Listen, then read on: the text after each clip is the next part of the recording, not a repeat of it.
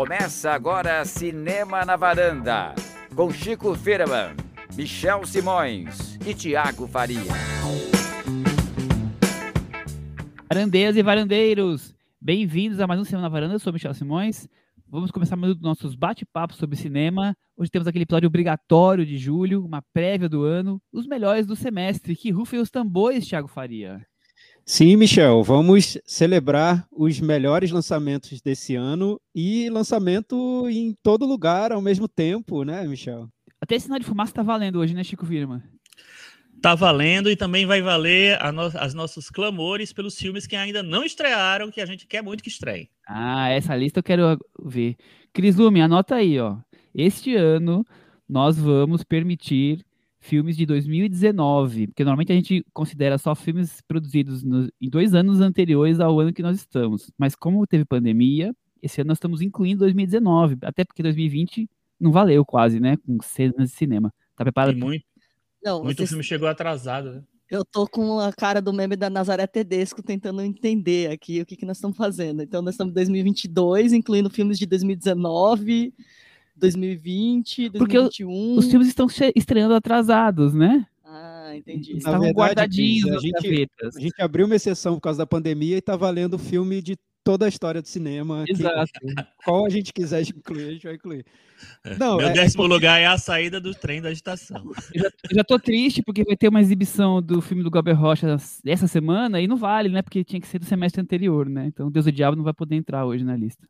Exatamente. O que, o que geralmente a gente faz é incluir filmes que foram lançados no período no, no Brasil de alguma maneira em alguma plataforma, ou no cinema ou nos streamings. O que acontece esse ano é que alguns filmes, alguns lançamentos ficaram represados e só chegaram no cinema muito depois. Então a gente teve nesse início de ano filmes de 2019 que foram lançados, né? Mas efeitos da pandemia, no fim das contas. Exatamente. Está preparada para a sua lista aí, Cris? Vamos em frente. Muito bem. É, bom, devagarzinho as vacinas vão sendo tomadas e os cinemas talvez estejam com um pouco melhor de público ou não, Chico Firma? Como está se sentindo o, o público voltando aos cinemas nesse primeiro semestre do ano? Eu acho que ainda está bem devagar, Michel, mas já dá para ver que tem uma, uma mudancinha em curso, né? Acho que as pessoas ainda estão se acostumando, se reacostumando aí ao cinema. Agora o cinema podia ajudar, né? Porque está muito caro, né? É, mas se você pensar comparado com a inflação que as coisas subiram, eu até entendo que os cinemas nem foi na mesma proporção, mas concordo, pro, pro bolso tá caro. É, não, eu falo porque, é, principalmente nesses dois anos de pandemia, dois anos e tanto de pandemia, as pessoas se acostumaram cada vez mais a, a assistir filme em casa. Para sair de casa é um esforço um pouco maior agora, né? E aí você vai sair de casa para pagar um, valor bem alto, assim, enfim. E, e o preço de um ingresso é o preço de um mês de streaming, né, Cris? As pessoas vão voltar para o cinema para ver filmes que tragam experiências de cinema, eu acho, né? Tiago, e você, o que, você acha? Que o público voltou? Que o ingresso é, tá eu caro? Vejo, eu vejo essa, essa divisão um pouco. O público mudou parâmetros durante a pandemia e parâmetros de preço mesmo, isso que, que o Chico falou, eu, eu concordo. Eu vejo que hoje as pessoas estão pensando mais em gastar muito com, com cinema e talvez prefiram ficar em casa vendo Stranger Things, enfim. E, e, o que acontece é que esses filmes que trazem uma experiência é, na, da sala de cinema, a grande experiência, eles estão levando vantagem, porque o que eu noto nesse início de ano é que a gente tem um avanço grande entre os blockbusters em questão de bilheteria. Você tem um filme como o Top Gun, do Tom Cruise, com mais de um bilhão de, de dólares no mundo inteiro sendo arrecadados, sucessos da Marvel, enfim, o cinema de, de blockbusters está tá voltando a, a, a recuperar o, o, terreno que tinha perdido. Mas esses filmes um pouco menores, mas que seriam mais alternativos, eu vejo que eles estão enfrentando dificuldades grandes. Pelo menos é a impressão que eu tenho, que o público não está voltando na, nessa escala que talvez o, os cinemas estivessem esperando. Então, eu noto ainda um desnível entre, entre um perfil de cinema, um perfil de público e outro. Não sei se vocês percebem isso também. Eu, eu, eu noto, eu tenho uma leitura. O público que vai assistir o Top Gun, o filme da Marvel, é um público que vê, que vai poucas vezes ao cinema, mas é um público gigantesco, né? É, é uma parcela grande da população. Então esse público vai ver esses filmes. O público do cinema alternativo é um público pequeno que vai ver muitos filmes. A gente vai mais de uma vez ao, cinema, é, acompanha todos os lançamentos, então gasta, a gente gasta mais dinheiro com cinema. E aí, com isso, com o ingresso caro, aí sim esse público talvez esteja selecionando quais filmes vai assistir, e por isso que as salas de cinema alternativo estão bem vazias comparado com o que a gente estava acostumado. Você vai num, num horário noturno e, e uh, tem 10 pessoas, né? então é bem, bem vazio. Enquanto que o, o Top Gun e o, e o filme da Marvel estão já atingindo os números que seriam normais se não tivesse ouvido o Covid, Chico. É isso que eu, que eu imagino. É, não, o, o, Top Gun especificamente é um negócio impressionante, virou um fenômeno mesmo. É, é, interessante que virou a maior bilheteria da carreira do Tom Cruise disparado. Nos Estados Unidos, ele rendeu 300 milhões de dólares a mais do que o, o, o então primeiro lugar, que era o Guerra dos Mundos. E no mundo também ele rendeu uma, mais de 300 milhões. Foi o primeiro filme do Tom Cruise que chegou a um bilhão. Então é, um, é realmente virou um evento, é um programa obrigatório mesmo, tal. É, a gente falou sobre isso no episódio, mas não, acho que não esperava que fosse ser tão gigantesco assim. Mas eu acho que tem isso sim, Michel. Eu acho que tem uma essa manutenção dessa ideia de, de ir ao cinema como um evento vale para muita gente que talvez não vá sempre, mas vai de vez em uhum. quando, porque é um evento, é uma saída, é uma balada e tal. E é, eu acho que o circuito alternativo sofre um pouco mais, assim. É, talvez as pessoas vão numa frequência maior mas elas não estão indo ainda como elas iam antes da pandemia, né? Então, enfim, o, eu acho até que os filmes. Tem muito filme bom estreando, a gente vai ver, mas eu acho que elas ainda não estão é, enchendo sala, e, enfim. Tem os, os festivais estão voltando também, então isso é uma movimentação. Vamos ver o que, é tá. O que, é que vai acontecer, né? E tudo isso torna o feito do Tom Cruise ainda mais relevante. Sem dúvida. Porque nesse, nesse cenário de, de terra devastada, ele vem para fazer um recorde de, de todos os tempos. É, eu, eu acho que é, é, é um fenômeno que ainda vai, vai ser explicado durante o ano, porque com os próximos blockbusters a gente vai ter uma noção do que está acontecendo com esse público que estava com, com essa vontade represada de ir ao cinema. Por exemplo, vai vir o filme novo do Thor, e aí a gente vai ver se vai virar o fenômeno que, que se espera. Mas até, por exemplo, o Doutor Estranho 2 foi um fenômeno de bilheteria, quase chegou a, a um bilhão também. O Top Gun talvez seja mais surpreendente porque está fora do, desse esquema da Marvel, dessa estrutura que a Marvel construiu para atrair o público. Mas talvez a gente tenha esse ano, nesse ano, dois caminhos. O caminho dos, dos das superproduções, que vai ser bem largo e, e vai trazer um público enorme que estava querendo voltar a ver espetáculos no cinema, e esse caminho dos filmes médios e pequenos que eu vejo estreitando, com lançamentos cada vez mais nos streamings e um público que se reeducou para ver esses filmes, que quer ver muito filme, que continua sendo cinéfilo, mas que agora vê filme de outra maneira, vê filme em outras plataformas. E outra coisa, Tiago, que eu percebo também, seguindo essa linha que você está falando, é que o, no circuito alternativo, que existia uma lógica de preservar os filmes para poder lançar no, no Brasil, nos, nos, festivais, e depois eles irem para é, chegarem ao público maior e tal, isso está mudando. Por exemplo, assim, tem vários filmes que passaram no Festival de Sundance em janeiro que já foram lançados em plataformas. A gente falou do Emergência recentemente, teve o Chacha Reels Moods também, que foi de Sundance. Vários filmes que, que entraram lá já estão por aí, circulando, estão lançando em, em plataforma, lançando até no cinema. Então, eu acho que isso também mudou. É, esses filmes que talvez chegassem para a gente só mais para o fim do ano, ou na mostra, ou no Festival do Rio, e depois fossem, iam ser lançados em circuito, a, a janela mudou um pouco. Então, eu é, tem uma reorgan, é, reorganização do circuito e da lógica, eu acho, do circuito, que é bem interessante. Esse é o tema, esse é o tema que eu queria trazer aqui. É, se a gente percebe que os grandes filmes continuam com um público bom, mas que o cinema alternativo não, ainda não está como era antes, e se está ocorrendo, como o Chico destacou bem, em muitos casos, um encurtamento da janela, ou então é, mais casos em que não há essa janela, que vai direto para os streamings. Vocês acham que o espaço do streaming já está totalmente consolidado? Ou já se criou uma relação de competição cinema e streaming que eu, é aqueles filmes assim, esse eu vou ver no cinema, esse eu vou esperar chegar no streaming que vai chegar logo e, e não vou gastar meu dinheiro para ir ver esse filme aí. Tiago, o que, que, você acha? É, você está falando um pouco do comportamento do, do cinéfilo, né? É. Michel? Então, falando do, do meu ponto de vista, como eu vi o, essa mudança.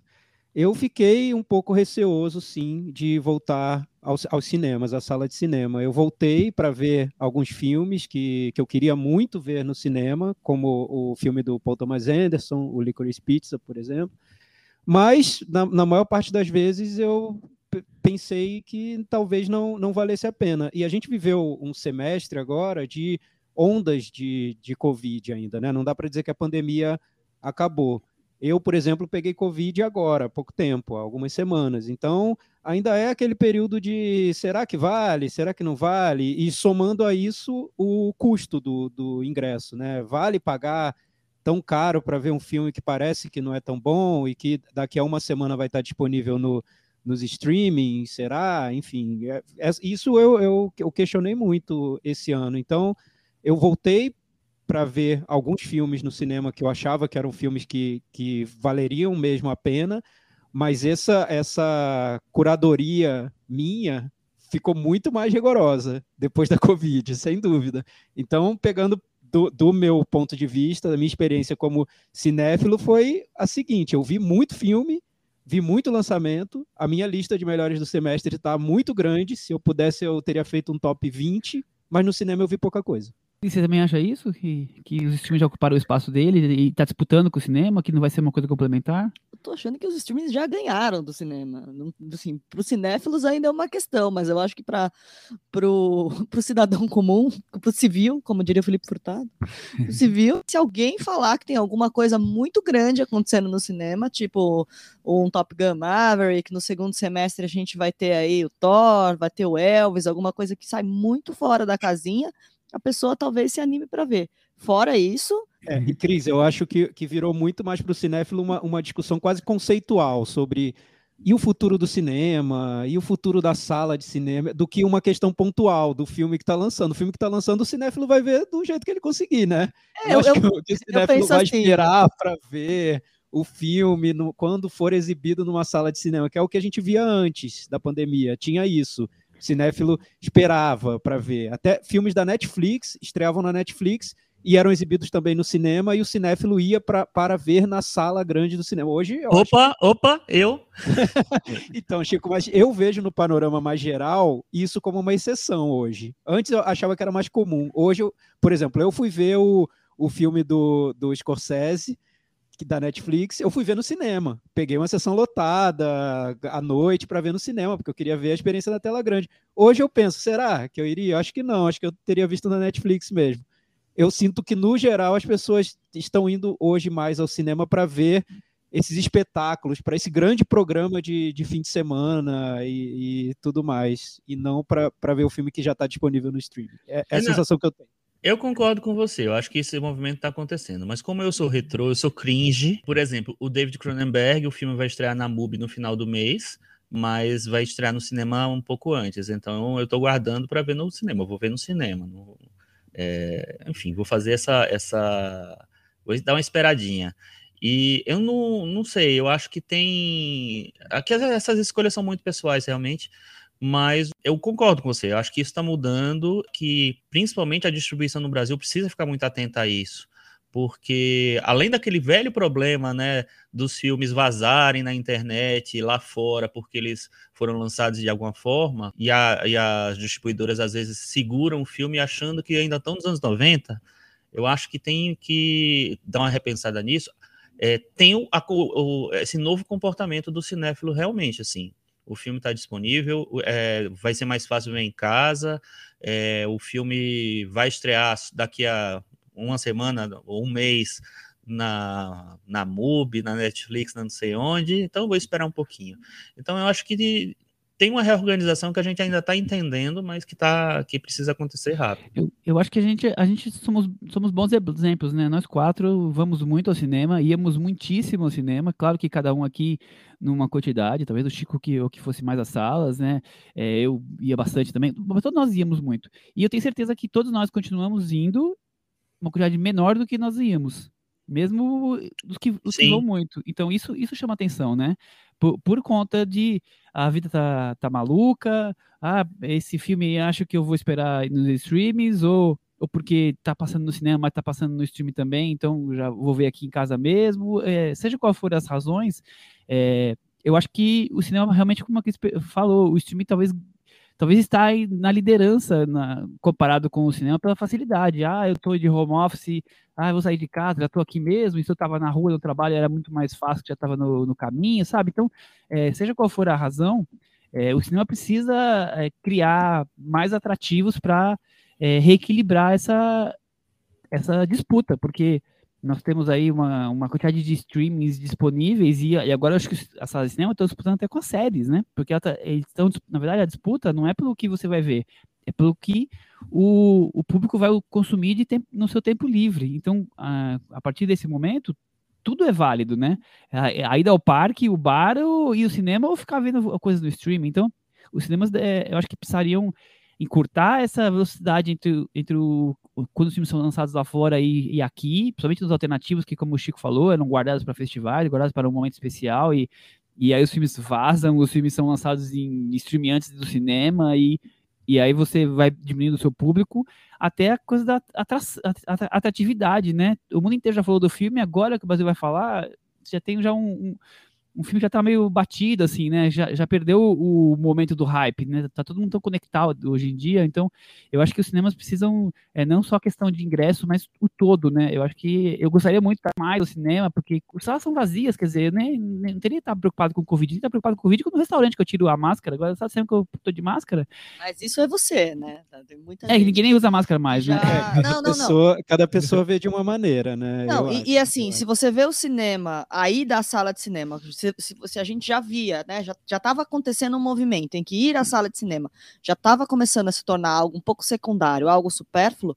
A hora que vem a pandemia e que isso se torna um risco, aí que você não vai mesmo. Exatamente, Cris, eu, eu, concordo. E eu acho que para esse público alternativo, ainda há essa expansão dos streamings alternativos, né? Que era um negócio que a gente não tinha antes. Então, imagina, hoje você tem a MUBI, que precisa ter grandes lançamentos alternativos para também é, trazer mais assinantes, enfim, ganhar mais repercussão a MUBI está brigando com o cinema alternativo, sem dúvida. Mesmo fazendo acordos com esses cinemas, ah, vamos lançar o filme do Cronenberg algumas semanas antes no cinema e depois na MUBI. Será que o assinante da MUBI vai correr para ver o filme do Cronenberg no cinema e não esperar uma semana para ver na MUBI? Eu acho que vai esperar. Muitos vão esperar, porque a pessoa tá, já está se adaptando a essa nova realidade. E se adaptou, teve dois anos de pandemia para se adaptar a esse novo modelo. Então, é, é, pode ser que mude, pode ser que mude. Eu, eu, me surpreendi muito com o sucesso do Top Gun, como muita gente se surpreendeu. Eu não imaginava que seria tão grande o sucesso. Mas eu vejo esse cinema hoje, de, das grandes salas, disputando espaço mais com o bar, com o passeio no parque, com a balada, para as pessoas que já entraram nesse ritmo de vida, e muita gente não entrou ainda, do que a reconquista desse público alternativo. O público alternativo eu acho que já está com os novos streamings, com o tanto de conteúdo que é lançado na, no, na internet toda semana, eu, eu não vejo essa necessidade desse público de sair correndo para uma sala de cinema ver um filme. É, seu Chico, dito tudo isso, você quer falar alguma coisa sobre esse tema ou a gente já pode partir para um outro tema? Dito tudo isso, eu só quero dizer que agora quando eu tenho, eu estou trabalhando mais, trabalhando até mais tarde, trabalhando é, mais dias da semana, no, enfim, agora, enfim, a, tratem de colocar filme bom no, na, nas minhas folgas para poder eu ir para o cinema, senão eu não vou, vou ver em casa. Tipo, o Tom Cruise, o Tom Cruise está salvando o cinema de superproduções e você vai salvar o cinema alternativo. A gente conta com você. Você é a salvação, Chico. Tá difícil a minha salvação. Chico, como você é a salvação? Conta pra gente. Foi um bom semestre para os filmes no Brasil que foram lançados comercialmente, seja em cinema, seja em streaming? Acho que foi bastante bom, Michel. É, como você falou no começo, a gente teve uns filmes muito bons que demoraram para estrear por conta dessa meu lentidão que a pandemia né, trouxe para o nosso, nosso lançamento em circuito e, e nos streams mesmo. É, mas o mesmo assim, muitos filmes que recentes, né, do final do ano passado para cá, é, são bem, bem interessantes e terminaram chegando agora só nesse primeiro semestre. Então, acho que tem uma variedade grande de filmes, tanto de títulos é, que diretamente lançados no cinema, quanto de títulos que chegaram aos streams e passaram por festivais antes, etc. Você concorda, Thiago? Tivemos um, um bom semestre aí para ah, concordo. o público? Excelente semestre, porque foi o que eu disse, eu fiz a minha lista de melhores e tem muito filme aqui para incluir. Até filmes que eu em outros anos eu teria incluído e que nesse ano eu deixo de fora, porque não tem como colocar tanta coisa na, na lista. Mas foi isso, muito filme que que estava preso por causa da pandemia, que só estreou agora, e também lançamentos que chegam nos streamings de, de, de filmes de arte, entre aspas, né? E que talvez nem fossem lançados no, nos nossos cinemas, que por serem alternativos demais, por serem diferentes, enfim. A gente tem filmes aqui que eu vejo na minha lista que eu não sei se, se seriam lançados no circuito. Então, isso amplia o, o universo, né, para que, que essa lista fique ainda melhor. Com certeza. Eu, eu, sem muito esforço, faria um top 20 em vez de um top 10 de tantos filmes. Claro que também é, tem essa razão de ter, a gente ter incluído um ano a mais, então tem, tem um leque maior, mas porque esses filmes não. Seria dá dó de deixar esses filmes interessantes fora de, uma, de um destaque, né?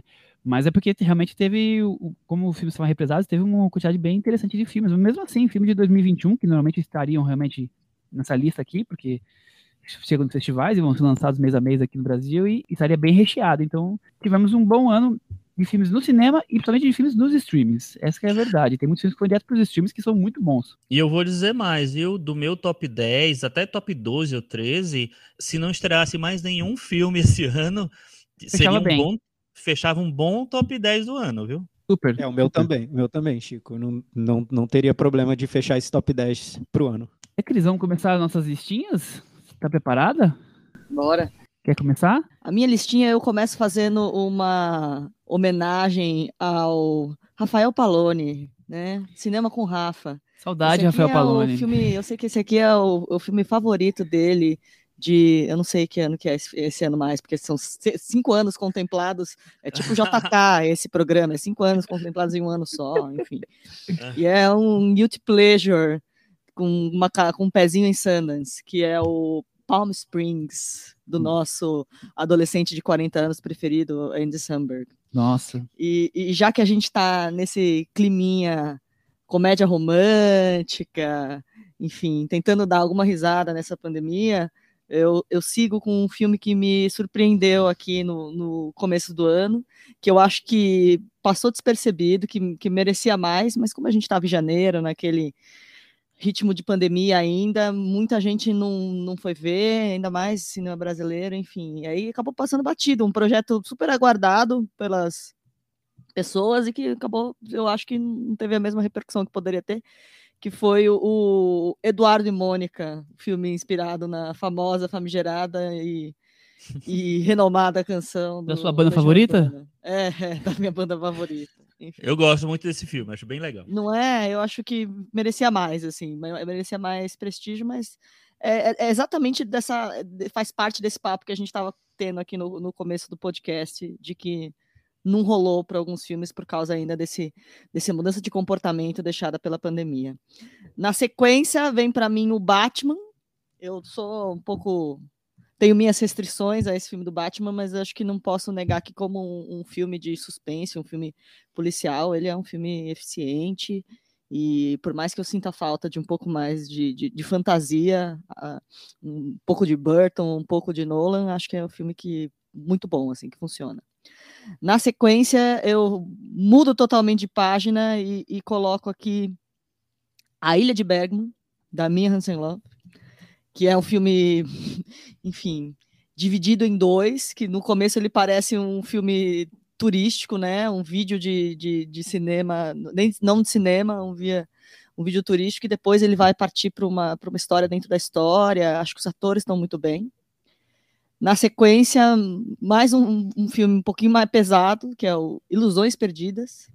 Esse eu, eu, já que eu tô aqui no, numa sessão Xuxa, mandando beijo para todo mundo, né? Esse eu dedico ao meu colega Lúcio de Mello, grande fã de Balzac. Esse filme é muito bom. E eu também acho, acho, acho um filme é, Jornalismo, né? Mas assim. tradicional no formato, mas tão, tão bem feito, tão eficiente, tão, né, assim, que Exatamente. Ele tem uma energia. funciona, que com uma é- energia boa, assim, né? É, uma energia muito, muito boa. Eu, eu acho muito interessante como ele sai desse formato meio clássico. Entrando aqui no meu top 5, eu vou para um filme que é um pouco polêmico, que não, não, a- não, não agradou todo mundo, mas que ainda assim para mim.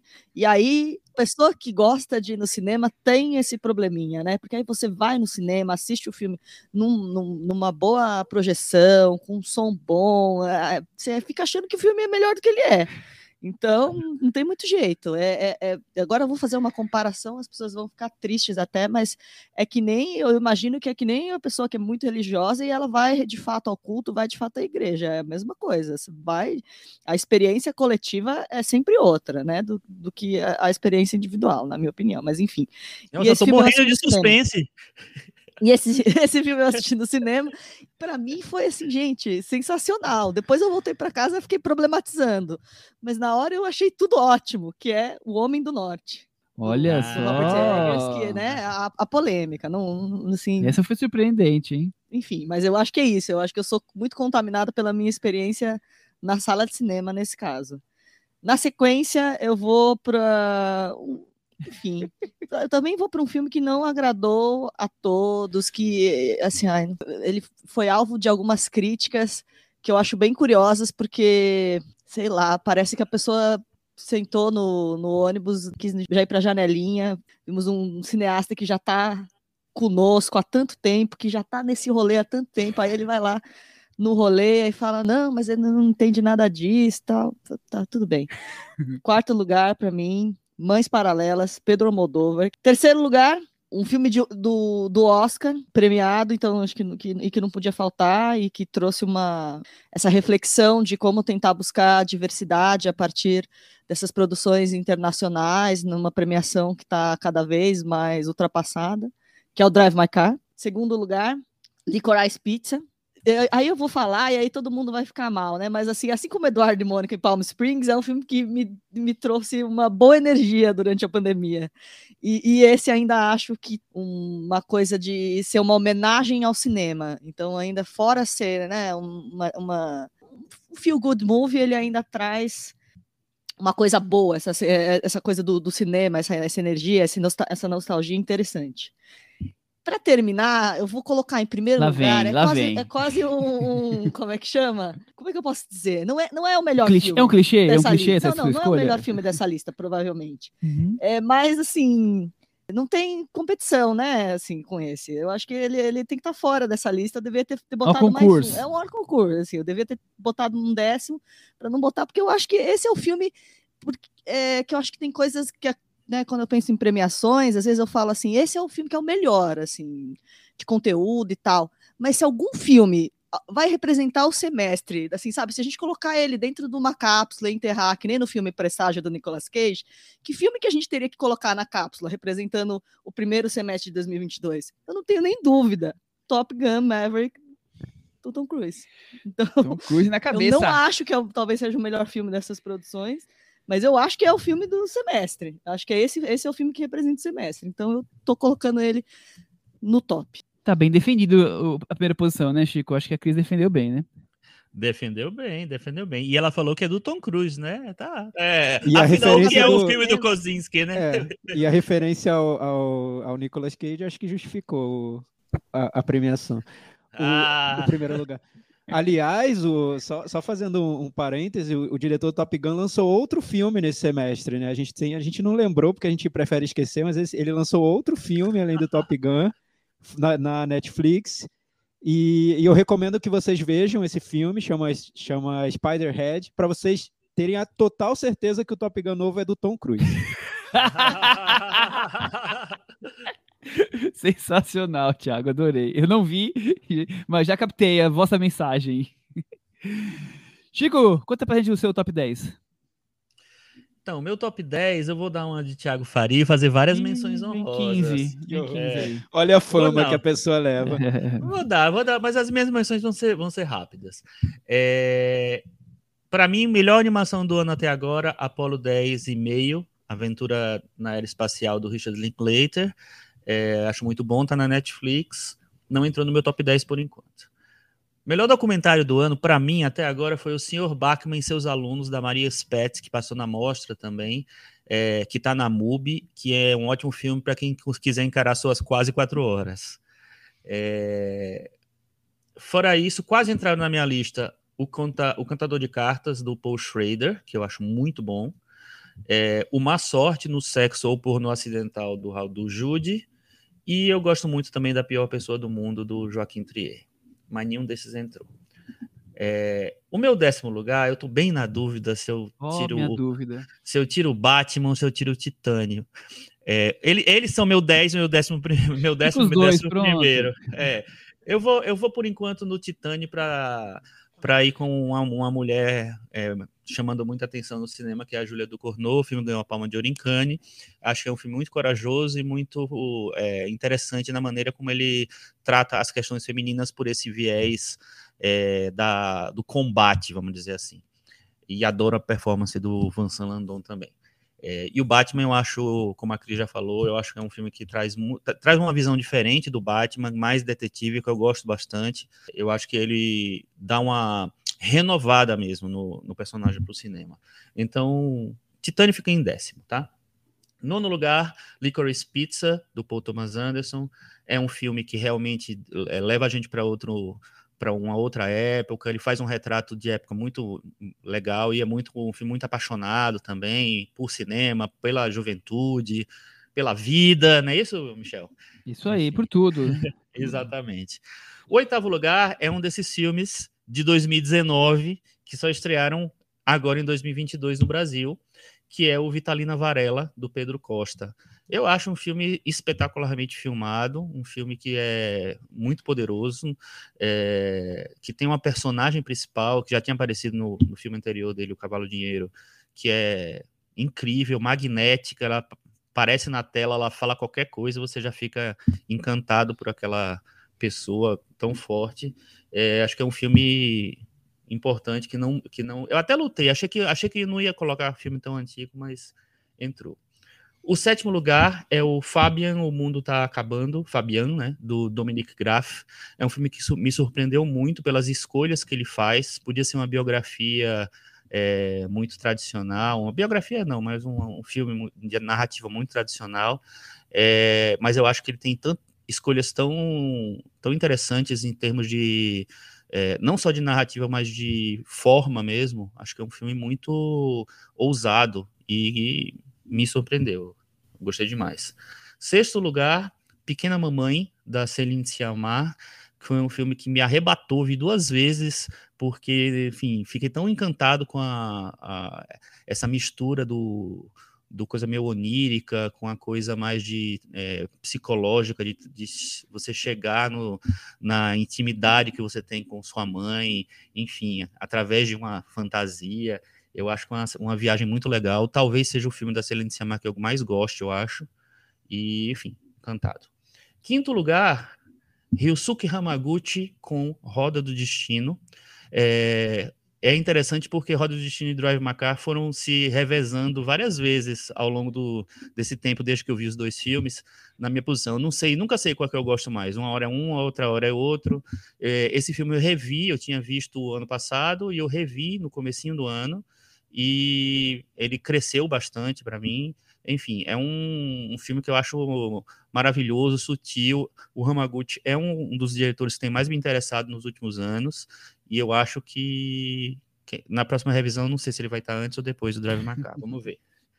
É, o quarto lugar é um filme que eu já me conformei que eu sou a única pessoa que gostou muito desse filme.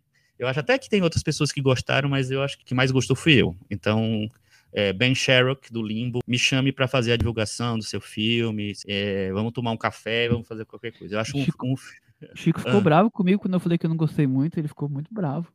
Ah, eu fiquei? Eu não lembro. Ficou, ficou. É, eu já Mandou esqueci, mensagem, porque. Mandou mensagem, como Sério? assim? Não sei o quê, você não gostou muito de Sério? Nossa, eu nem lembrava disso. Apaguei, tá vendo? Eu apaguei essas coisas tristes, eu apago da minha cabeça. Limbo é um filme que me, me tocou muito. Eu acho que é um filme que realmente ele tem uma, uma escolha que talvez não, não seja muito. Não sei, todo- muita gente não compre como o Michel, mas é um filme que me tocou muito pela maneira como ele trata o personagem, como ele constrói aquela solidão daquele personagem ali, com uma coisa que é, arranha às vezes na num realismo fantástico, mas hum, aí volta para um realismo, realismo, enfim, é um, um filme que eu fiquei muito tocado, assim. E ele tá na Apple, né? Estreou na Apple. O terceiro lugar é o Drive My Car, já falei do, do Roda do Destino. O Drive My Car eu acho que é um, um filme que lida com tantas questões importantes, né? E de uma maneira tão. Uma narrativa que o, o Hamaguchi cria do jeito que ele quer, e, enfim, em cima de um conto que é super curto, vamos dizer assim. Então é, é um, um belíssimo filme, acho um dos mais importantes do ano mesmo. O segundo lugar é um filme que eu fiquei apaixonado quando eu vi, e na época eu vi. é, Enfim, não sei, eu não estava preparado para esse filme, que é o A Virgem de Agosto, do Ronan Strueba, que estreou na Fílmica, no, né, no streaming da Fílmica, um filme que eu acho que merecia ter sido lançado no cinema. É um filme delicioso, que tem uma, uma- um estilo narrativo assim super é, diferente das narrativas. é, de- enfim, que contam histórias parecidas, né? Que tem essa história meio de romance, meio de drama, meio de. é, enfim. Não sei, eu acho que ele valoriza os personagens, que ele val- valoriza a palavra. É um filme que me encantou muito. Ele é muito simples, mas ele é, não é, nunca é óbvio. É um filme que eu fiquei apaixonado. E o primeiro filme é um filme que eu adorei. Adorei, achei, eu vi no cinema, vi na mostra. eh, ele estreou depois na MUBI e me conquistou. Eu, enfim, já revi. É um filme que eu adoro, que é What Do We See When We Look at the Sky, um filme da Geórgia, dirigido pelo Alexander Koberitz. E esse é o meu top 10. Nossa, top 10. Surpreendente, hein? Com alguns filmes, hein, Thiago Faria? Eu gostei, porque Também. é daqueles top 10 que, que vão deixar as pessoas com vontade de descobrir os filmes, né? Principalmente o primeiro colocado, que acho que foi um filme que, apesar de ter tido uma certa repercussão na mostra, um pouco depois ficou escondido, né? E tá disponível na, na MUBI para quem quiser assistir. Não, gostei. Tem de super-herói, a, a Festival de Cannes e até filmes mais obscuros. Chico Firman Qual é o sendo super-herói? Chico Firman. Batman, né? Ah, o Batman, verdade. Nossa. E de tudo, muito bom. Tiago, vou fazer o primeiro, deixar você para o grande final dessa vez, tá? Você termina, Tá vou deixar você para terminar.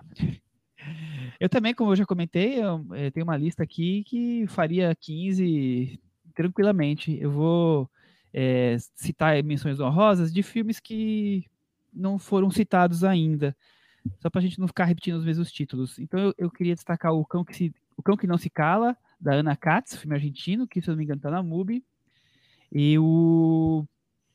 Um filme que estreou na TV, então ele não, não vai entrar na conta, porque senão estaria no meu top 10. O filme romeno do Cornélio Porumboio, que é A Ilha do Assobio. Tá, acho que tá passando no filme Enarts, algum, algum desses canais de, de TV a cabo. Eu me surpreendi sem querer, mudando de canal. Falei, o quê? Tá passando aqui? Não estreou? Eu acho super delicioso de, de assistir. Um filme sobre. é, é, como que eu vou dizer? Filme sobre marginais, digamos assim, só que numa ilha em que as pessoas se comunicam através de assobio e, e tragam, tragam diálogos curiosos, então acho que vale a pena. E a minha lista propriamente dita, o décimo colocado, o Chico já destacou como o documentário do semestre por enquanto para ele, o Sr. Bachmann e seus alunos, eu acho realmente um belo estudo sobre personagens, digamos assim, achei super curioso. O nono lugar, o Roda do Destino, filme do Hamaguchi, Chico também já destacou bastante. O oitavo, para mim, foi uma, um filme surpresa. Eu desconhecia, vou até atrás de mais coisas sobre esse cineasta que e eu já sei que tem disponíveis outras coisas dele. Um filme que para mim chegou chegando, como a gente brinca no nosso Varanda Awards, é uma grande surpresa. É o RRR, Revolta, Rebelião e Revolução, do Rajamouli, um cineasta indiano, um filme que tem de tudo, tem ação, tem melodrama, tem dança, tem o que você pode imaginar. Achei o filme surpreendente, um blockbuster exagerado com tudo, mas que o encaixe é, funciona muito bem, na minha opinião.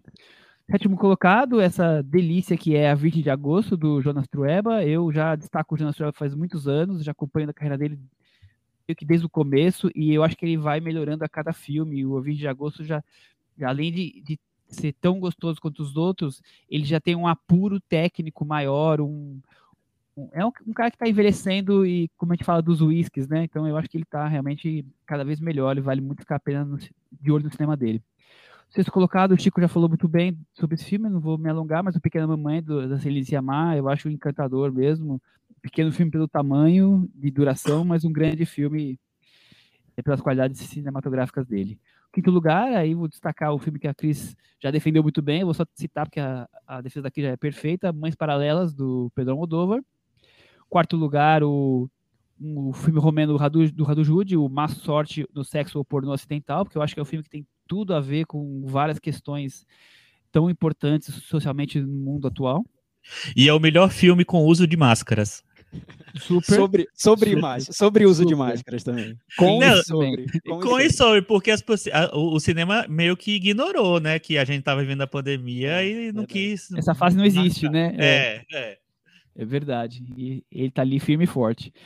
Terceiro lugar, realmente eu acho a presença dessa, dessa atriz hipnotizante a cada vez que ela está em cena, como o Chico também destacou muito bem. Vitalina Varela, do Pedro Costa a distribuidora guardou muito o filme, mas é porque o filme é muito bom, então acho que eles tinham uma expectativa de que ser lançado poderia trazer um impacto no cinema alternativo. Infelizmente não trouxe, porque realmente pouca gente viu, mas eu também acho que é um filme para um público pequeno, mas é um filme que merece ser descoberto com certeza. Segundo lugar, o meu queridinho do coração, Licorice Pizza, filme delicioso, pôr Thomas Anderson na cabeça, e o primeiro colocado, Drive My Car, o segundo Ramaguchi da minha lista, Tiago Faria. Bela lista, Michel, gostei. A minha, então, como eu disse, foi bem difícil fazer, chegar ao top 10. Eu estou aqui enquanto, enquanto vocês falam, eu estou mudando as posições, né? Porque é muito complicado, não sei, não sei mais, as quatro primeiras, enfim, tá, tá, tá bem difícil montar essa, essa lista final. Bem, as menções honrosas, alguns filmes que vocês já citaram, então eu vou, vou falar rapidamente. Senhor Bachmann e seus alunos, o documentário, que realmente são quatro horas, mas eu acho que vale até quebrar em várias horas e ver como se fosse uma série, é, é super curioso. O Roda do Destino também. A Virgem de Agosto, eu gosto muito do filme, não tenho tanto essa, esse amor que vocês têm, mas eu acho que é um filme que vale a pena ser descoberto. Ele está naquele, naquela plataforma fílmica, né, Michel? Qual filme? Me corrija seu o A Virgem de Agosto Exatamente. tá na Fílmica. Virgem de Agosto, é. Tá na Fílmica, era, é o, era o antigo Supo, Supo Mungan. Então, e explorem essa plataforma, porque tem muita coisa boa lá. O Virgem de Agosto é um, é um exemplo. Pequena Mamãe, que está na Amazon. O Contador de Cartas, do Paul Schrader, que eu também gosto. E o Contador de Cartas, Michel, ele chegou a estrear em algum streaming ou tá para Tá na Apple para alugar. Tá na Apple para alugar. E a posição que seria 10,5 é Apollo 10,5. Enfim, Adorei. É a animação do, do Richard Linklater, que eu, que eu gostei muito, mas acabou não, não entrando na minha lista, para ver como, como o ano tá, tá difícil, né? Um filme que eu gostei, elogiei, acho que merece ser descoberto, tá na Netflix, não entrou nos meus 10 primeiros. Então, vamos lá, o décimo é o Mães Paralelas, do Pedro Almodova, que está na Netflix. Já falamos aqui no, no podcast. Eu vejo é, um, um, uma nova, quase uma abertura de uma possível fase para o cinema do Almodova. Vamos ver o que ele, que ele vai desenvolver daqui para frente, mas é, eu acho bem curioso ele sendo político de uma ma maneira mais direta. Nono lugar é o filme A Mulher do Espião, do Kiyoshi Kurosawa, que estreou na MUBI também, um filme que quase passa batido, e se bobear, vai passar batido, mas para quem gosta do diretor, é a oportunidade de vê-lo fazendo um filme de época sobre guerra, se distanciando um pouco do, do gênero que ele prefere, que é o terror, mas, no fim das contas, fazendo um filme de terror de uma maneira diferente. E usando de, de um modo bem particular o cinema digital para fazer um filme de época. Então, eu acho esse filme bem bom e cada vez que eu lembro dele, ele vai crescendo no meu conceito, vale ver. E mais clássico, né? Ele é um pouco mais clássico do Exato. que o, cinema do, do coisa. O, o terror tá diferente, né? Diria o meme. Exato. mas é terror, mas tem terror. Aguardem que tem. Espera que vai ter. É, o oitavo lugar eu tô com o Michel, também foi uma surpresa para mim o RRR, o filme indiano que tá na Netflix, que para mim é um filme que ele, que ele foi o- um sucesso entre os cinéfilos porque ele é quase o que seria um blockbuster que a gente quer ver, que o cinéfilo quer ver, né? Que o cinéfilo gostaria de entrar no cinema numa sessão de um, de um filme da Marvel e encontrar. Acho que é isso. É um, um filme bem desvairado, exagerado Uhum. é político também, mas de um jeito muito livre, muito criativo. O único porém que eu tenho em relação, entre esse- em relação a esse filme tem mais a ver com a minha bagagem de cinema indiano, porque eu acredito que eles façam muitos filmes parecidos, muitos filmes nessa mesma nesse mesmo tom, nessa mesma escala que o RRR. E a gente se surpreenda aqui de- desse lado de cá, porque o nosso repertório não é tão grande. Então, eu gosto do filme, foi uma surpresa, foi teve- trouxe um frescor muito grande pro, pro ano, pro semestre, mas não sei se é porque eu tenho pouca referência em relação a esse cinema. Enfim, mas recomendo. O sétimo lugar é o A Garota e a Aranha, que eu já recomendei várias vezes aqui, tá na MUBI, dos irmãos Zucker, não vou mais falar sobre ele, vejam, eu gosto muito desse filme. Sexto lugar é o Licorice Pizza, do Paul Thomas Anderson. Para mim marcou muito porque foi minha volta ao cinema, eu então tive esse impacto de ver o filme no, numa sala escura, com o impacto do, do, do, da narrativa dele, que, que usa a trilha sonora e montagem, fotografia de um jeito muito vibrante. Para mim, isso contou muito. Então, o que, o que a Cris sentiu com o Homem do Norte, eu senti vendo o Licorice Pizza. Eu saí do cinema achando uma obra-prima e depois fui repensar e vi, ah, é, realmente, é muito bom, grande filme, só que o impacto do cinema acabou contando pontos para ele, para mim. É um empurrãozinho a mais, né? Ah, deu, deu, com certeza deu. O quinto lugar é o Fabian, O Mundo Está Acabando, já falei também, o Chico falou. É uma maneira muito diferente de, de filmar um livro. O diretor, o, o Dominic Graff, ele tem uma trajetória longa e, e bem é, acidentada mesmo, porque ele passou um tempo fazendo filme só para televisão e a gente não tem acesso a esses filmes. Então, um longa, uma longa trajetória da carreira dele, super elogiada na Alemanha, é de filmes para TV que, que não tem distribuição. Então, a gente fica ali tateando o cinema dele sem saber muito bem do que se trata. Mas o que dá para entender com esse Fabian é que ele quis é, pegar o espírito de um livro que, que vê a vida, o, o mundo de uma maneira muito sarcástica, muito desiludida, desencantada, e eu sinto que o filme passa isso na, no estilo dele, na maneira como ele, como ele retrata o personagem. Então, tá na MUBI também, e uh, esse eu acho que é, que é imperdível. Agora, no, no top 5, a gente entra nos filmes que eu, que eu acho que são imperdíveis mesmo. O quarto lugar, aí, aí a gente vem para um, um problema para mim, porque a gente tem filmes que são um pouco mais antigos, que estrearam só esse ano, e que eu, eu mesmo tive que fazer um esforço para lembrar de detalhes deles, porque eu já vi há, um, há algum tempo, mas que marcaram muito quando eu vi. Esse filme que, é, que eu coloco no quarto lugar, que é O Traidor, do Marco Bellocchio, é um filme que ele foi se perdendo em, em vários momentos. Ele estreou no Festival de Cannes, foi elogiado, mas não, não, não se destacou tanto. Depois passou em, em, em festivais e também. Mas, enfim, eu acho que, é, que, é um, que, isso acontece com esse filme porque o Bellocchio ele traz um, um retrato da máfia italiana de uma maneira que vai muito contra, e quase na contracorrente de como a máfia é filmada, glamourizada no cinema. Então, ver um diretor como o Bellocchio, que tem a experiência dele, tem a trajetória dele, tem o olhar político dele para o cinema, encarando esse tema, esse personagem dessa maneira, com essa seriedade toda, eu acho espetacular esse filme e, e merece mais reconhecimento do que ele teve. Infelizmente demorou muito para estrear e perdeu o timing. É um filme que tem, que tem, Brasil também, né? Como, tem Brasil. Para quem não sim. viu, tem Brasil, tem atores brasileiros. Sim. Tem mais esse vale muito a pena descobrir, ser redescoberto. Eu acho que vai ser redescoberto depois quando a trajetória dele for repensada, revista. Eu acho que esse filme vai ser vai ocupar um espaço importante na trajetória dele, sim. Terceiro lugar é o Benedetta, do Paul Verhoeven, que é o, o filme de Freira, do, do diretor holandês. A gente comentou aqui no, no podcast também. Acho que é também um exemplo de um diretor que tem uma trajetória muito, muito é, muito bem definida, tem um olhar muito bem definido para o cinema, para o mundo, e, e, ele filma essa história como se fosse um autorretrato mesmo. Ele está fazendo um filme sobre uma freira, mas é muito também sobre ele, sobre o cinema dele. Eu acho espetacular, Benedetta.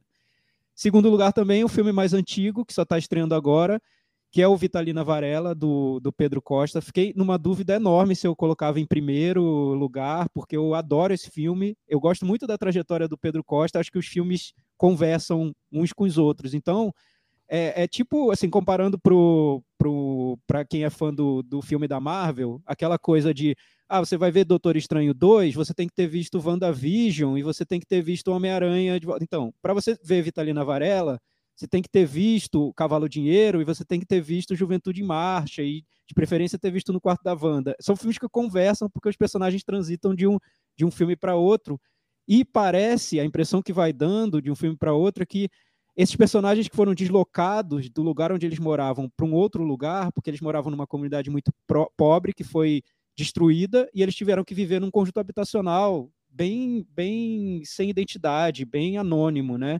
E isso para esses personagens é terrível.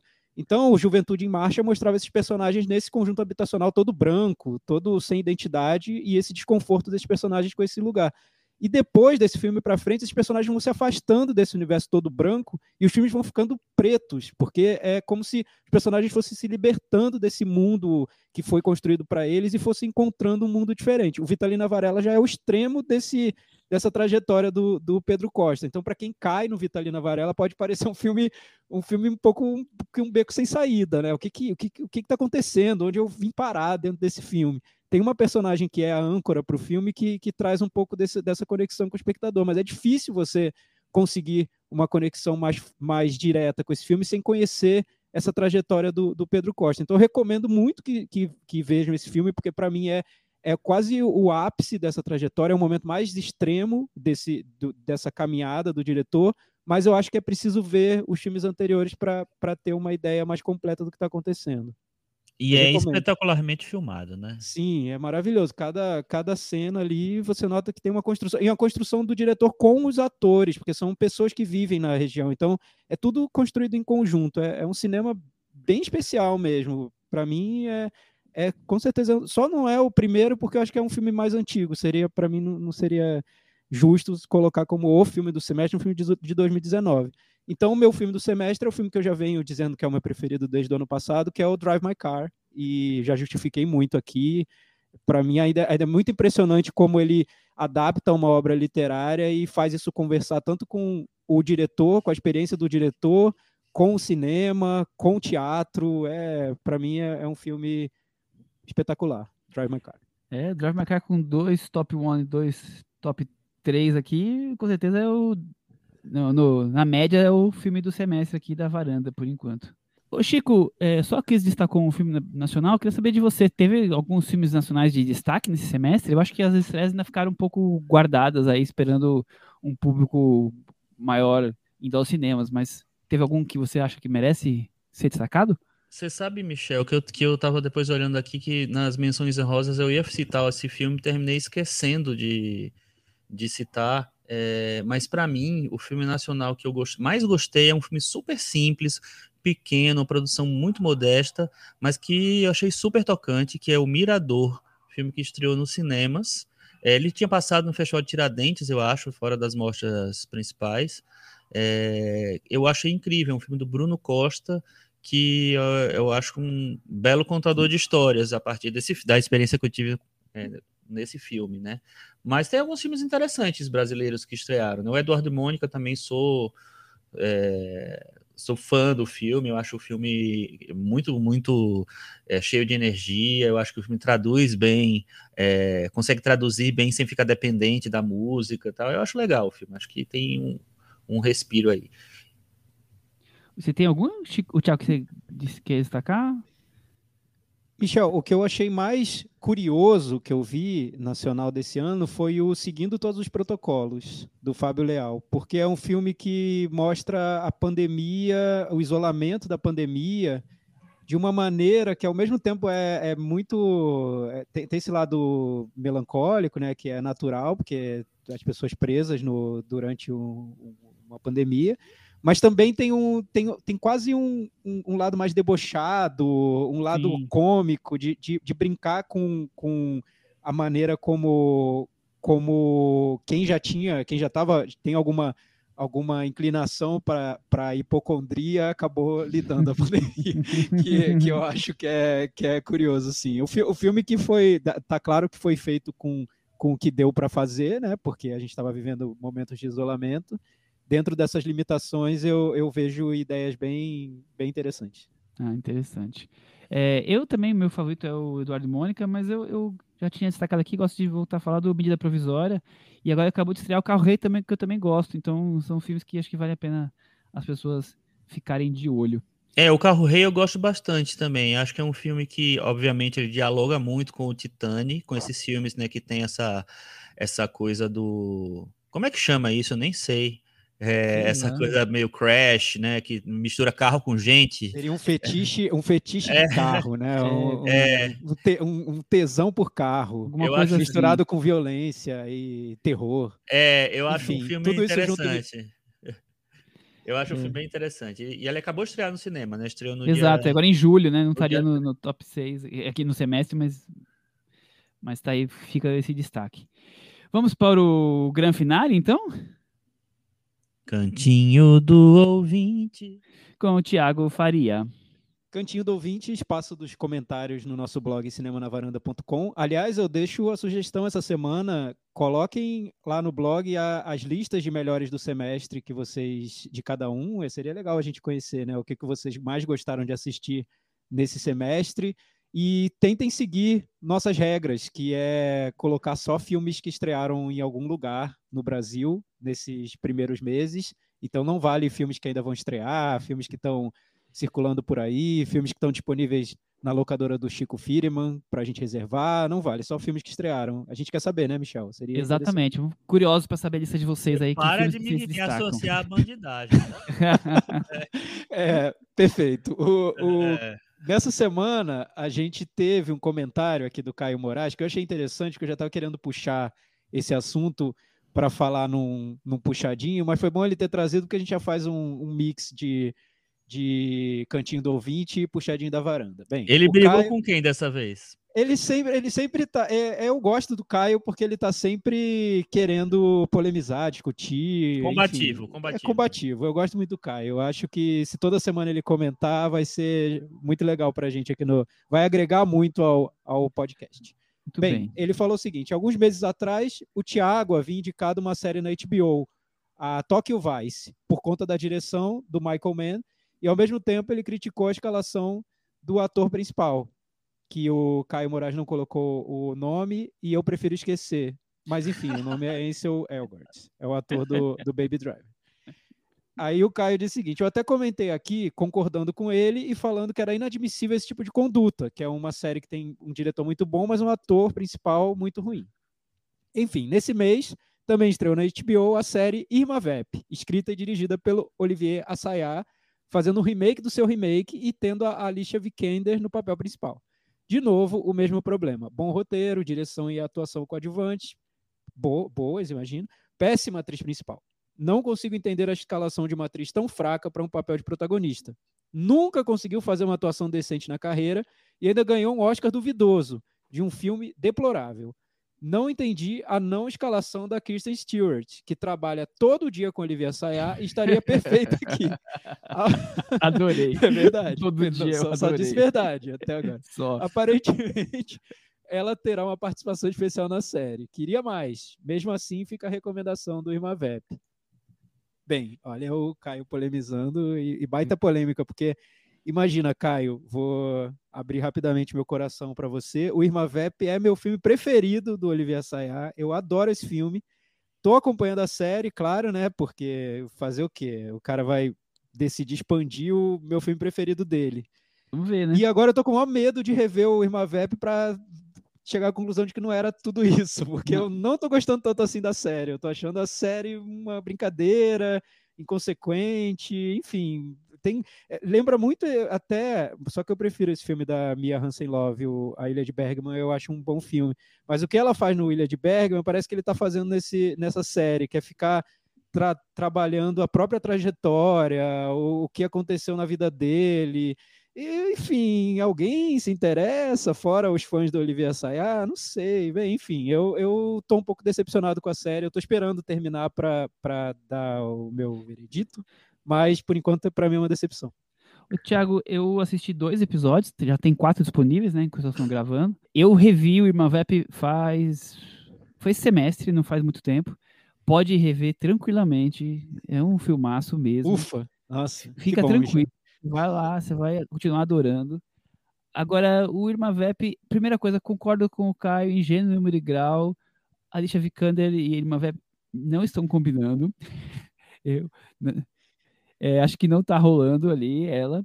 E eu acho que o problema, Thiago, assim, eu, eu tô interessado no, no, nos dois episódios até agora, vou continuar vendo, claro até porque você falou, a Sayá, né, a irmã Vep, então a gente vai seguindo, mas eu acho que essa, essa coisa de você esticar a história, nem sempre você tem temas o bastante para isso, e é, pelo menos nos dois episódios que eu vi, não, não vi esse interesse todo por, por saber mais detalhes de todo mundo da produção, assim, acho que talvez preciso de mais tempo para poder a coisa talvez ter um pouco mais ser encorpada, mas por enquanto tô vendo com um certo, ah, ok, essa atualização também é, mostra um, um tipo de, de estrela, de, de, estrelas, eu digo de estrelas de, de cinema, né? É, que talvez sejam não tão interessantes quanto aquele caso da estrangeira é, é do, do, Oriente que chegava na França, que é, é não sei se aí a Vikander está fazendo papel de uma americana, de uma britânica, já não lembro mais, mas assim, que, que também chega à França, né? Mas tem, tem, uma diferença, né? Tem uma proximidade é, maior que aqui, que no filme era uma coisa mais exótica, né? Então, é, eu acho que o que não, não emplacou ainda, mas eu vou continuar seguindo, assistindo. É, é, é, curioso, sim, porque, né, é é o Olivier Assayas trabalhando com um filme que, que, que os fãs dele gostam muito, né? Ele foi mexer no filme, justamente o filme que é um dos preferidos de, de quem acompanha o cinema dele. Mas, mas a impressão que eu tenho é que ele está mais brincando com essa possibilidade de, com esse dinheiro que ele ganhou para fazer esse projeto, com, esse, com essa carta branca que ele teve, e para dobrar a aposta dele na metalinguagem, que era o que, que já tinha no filme original. Então, assim, che chega num ponto da série em que ele encontra a atriz oriental que fez o, o, a produção original e conversa. Ele, digo, o personagem que faz o diretor dentro da série. Então, ele melhor, encontra essa melhor... atriz é a melhor coisa da série, né? Eu acho que ele é a melhor coisa é, da série. É, o Van Samakan é, é, um papel que ele já que ele, ele já fez outras vezes em outros personagens, né? Eu acho que ele se repete, mas ele, ele é tão bom que ele se repete e a gente vai. Pelo menos eu me agrada. Mas... É, então, aí tem, aí, tem, aí tem um momento que ele encontra uma atriz, a atriz que fez o original, pra, e aí eles ficam conversando sobre essa história de refazer o original numa série, se vale a pena ou não. Então, assim, a, a maior a parte. Meg é, não é ela, mas é como se fosse ah, a Avatar, tá. o Avatar dela, é, a representante no metaverso, no, do, do multiverso da, dela.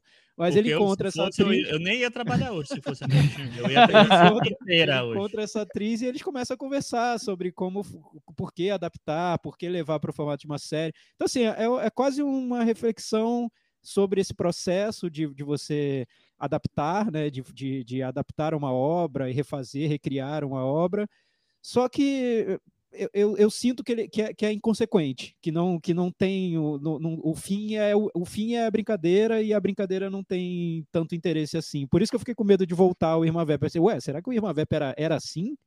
Era isso não, a proposta do Irmã Vai na fé, vai na fé. Então, enfim, mas vale, né? É, é, o Olivier Assayas é bem dirigido, tem uma leveza que a gente não encontra geralmente na, nas séries que são mais padronizadas, então vale a ver, vale a pena ver sim.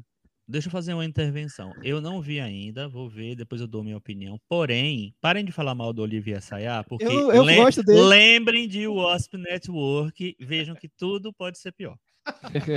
Não, eu ainda acho que piorou antes, naquele né? filme que eram as pessoas conversando sobre a internet. Eu até esqueci o nome do filme. Vidas era... duplas. É Vidas é bem duplas. melhor do que o Wasp Network.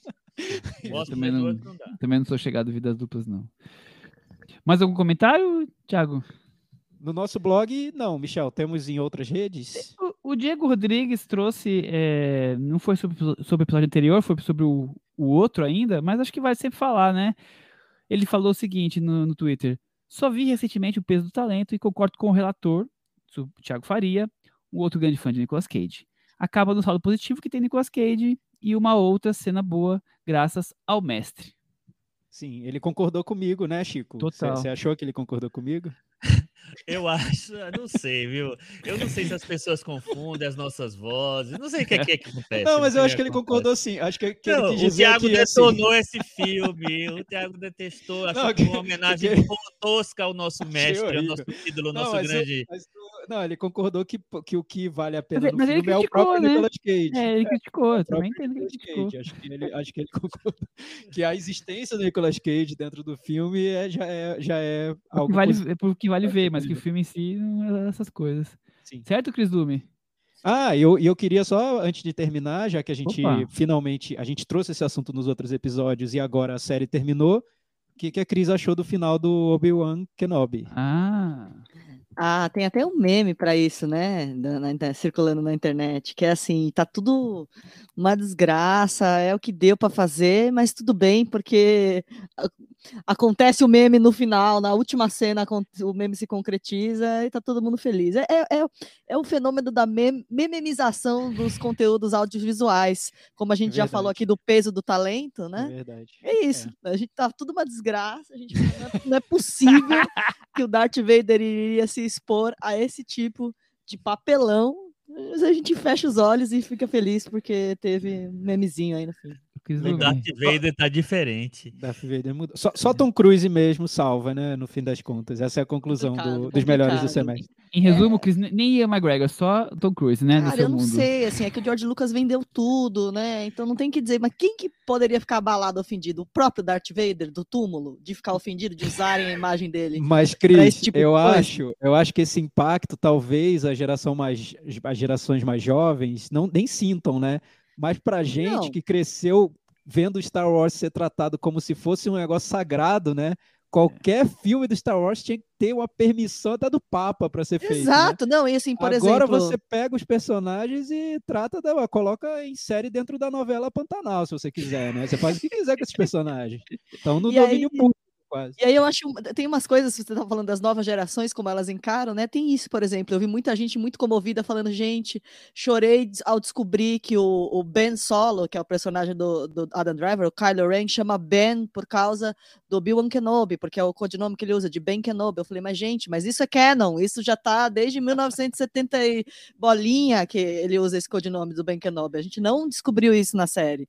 Enfim, não tem. é, o que eu vi é que, é que é isso. A série não acrescenta muita coisa, né? Não traz nada de nenhum elemento novo saboroso para quem gosta das outras filmes. A única coisa seria que o personagem do Obi-Wan Kenobi tem uma relação mais forte com a Leia do que a gente imaginava, ou pelo menos a gente consegue ver, na verdade a gente imaginava, mas aí a gente consegue ver concretamente que aquele primeiro, primeiro pedido de socorro dela do Uma Nova Esperança, o famigerado Help Me Obi-Wan, teria um, um- um vínculo né, maior assim entre os dois. Mas é só isso que a, a série consegue trazer. Mesmo assim, fala, já se fala numa segunda numa segunda Temporada? temporada, porque foi um sucesso. É isso, né? Você vai fazer uma série com o Darth Vader, o Darth Vader vai estar na nova série de uma nova personagem de Star Wars. É isso, o legado dele tá aí pelo Ai, Disney gente, né? Plus. Faz uma série logo Darth. Darth. Pronto, primeira temporada. Entrega o que as pessoas querem. Pronto, acabou. Uma coisa meio Vitalina Varela, assim, né? Pô, Ah, o toma Darth logo. Vader, assim, ó, fica parada, assim, nele, horas, assim. Pedro Costa. Filme novo do Pedro Costa. Darth. Pedro Chama, Costa chama o Pedro Vader. Costa pra dirigir. Pronto, achei a solução, Cris. Uma hora, assim, Sensacional, filmando Michel. fundo preto, ele de preto, assim, Darth Vader. Eu Eu tenho pra terminar agora com um Hello There pra vocês. Até a quinzena que vem tchau. Tchau. Tchau.